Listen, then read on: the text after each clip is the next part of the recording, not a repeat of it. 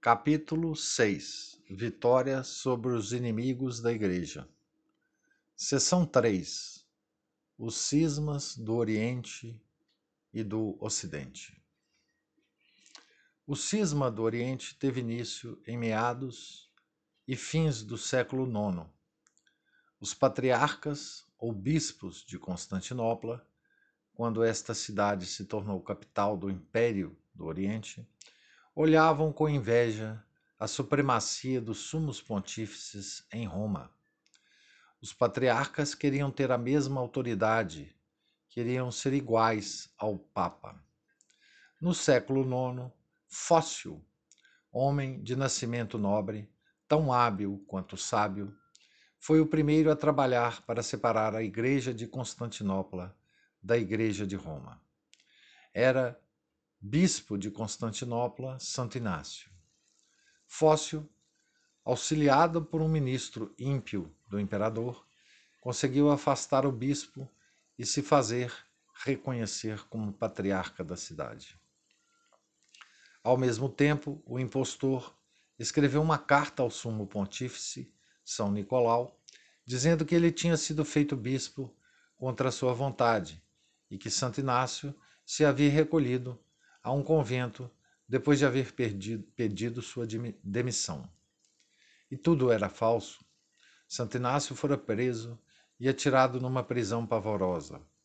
Felizmente, este santo homem conseguiu fazer chegar uma carta ao Santo Padre, contando a notícia de tudo o que se havia passado. O Papa imediatamente escreveu, condenando Fócio e restabelecendo Santo Inácio como patriarca de Constantinopla. Mas o terrível Fócio destruiu a carta do sumo pontífice e falsificou outra, dizendo justamente o contrário, conseguindo desta maneira usurpar o bispado. Com a morte do imperador do Oriente, seu sucessor, mandou Fócio embora e chamou novamente Santo Inácio para dirigir a Igreja do Oriente reuniu um concílio geral em Constantinopla e os legados do Papa ocuparam os primeiros lugares. Este concílio, que é o oitavo concílio ecumênico, reconheceu que todos os bispos e patriarcas são sujeitos ao Santo Padre, que é o chefe supremo da Igreja. Fócio fingiu-se inocente e perseguido, recusando-se a responder ao concílio. Foi excomungado, assim como todos os seus adeptos o Papa confirmou as decisões do concílio e parecia que a paz se havia restabelecido. Porém, 200 anos mais tarde, em 1053, quando reinava o Papa Leão IX, surgiu uma nova revolta, chefiada pelo patriarca de Constantinopla, Miguel Cerulário. Este revoltou-se contra a autoridade do sumo pontífice mandou fechar as igrejas latinas, isto é, as igrejas onde se celebrava o ofício em latim, como se fazia em Roma, chegando até ao cúmulo de batizar novamente todos aqueles que haviam recebido o batismo conforme o cerimonial de Roma. O Santo Padre enviou legados a Constantinopla. O imperador os recebeu com honras, mas o bispo se recusou a recebê-los os legados pontifícios depositaram no altar-mor da Igreja de Santa Sofia, na presença do clero e fiéis, a sentença de excomunhão. Retiraram-se sacudindo a poeira dos pés, dizendo: Que Deus veja e que ele julgue. Muitos foram os bispos que seguiram o patriarca cismático. Cisma quer dizer separação, e foi o que aconteceu. Uma grande parte dos fiéis do Oriente passou-se para a direção deste patriarca, ficando a separação completa no século seguinte, com a tomada de Constantinopla pelos cruzados latinos. A separação foi completada, porém, no século XV.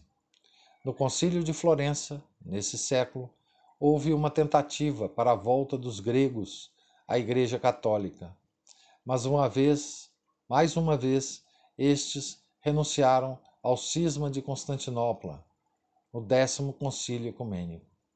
Mas quando os delegados do imperador voltaram ao seu país, o clero e o povo os receberam com injúrias e revoltaram-se contra a autoridade de Roma.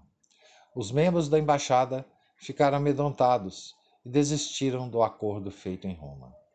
Desde então, passou a ser completa a separação entre Roma e Constantinopla.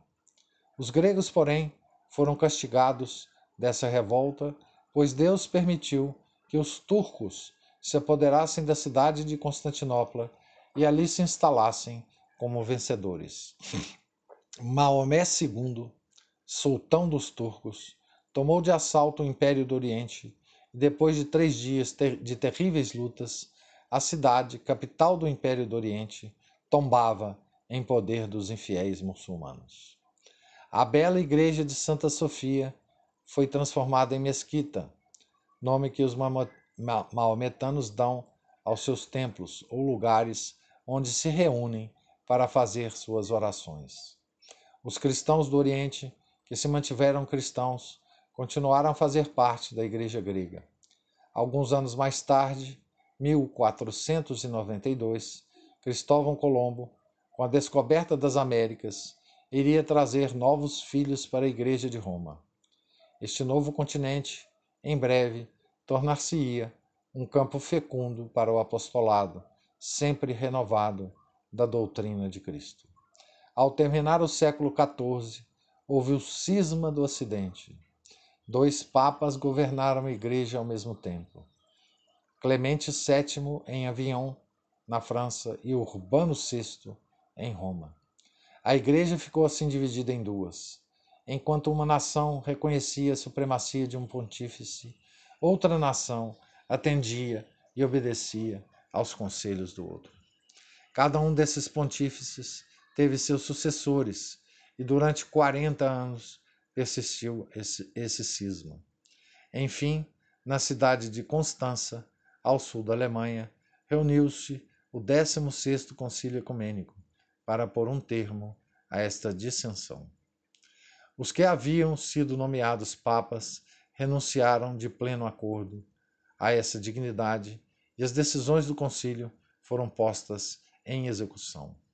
Martinho V foi o pontífice escolhido no concílio e sua autoridade foi reconhecida por todo o mundo católico.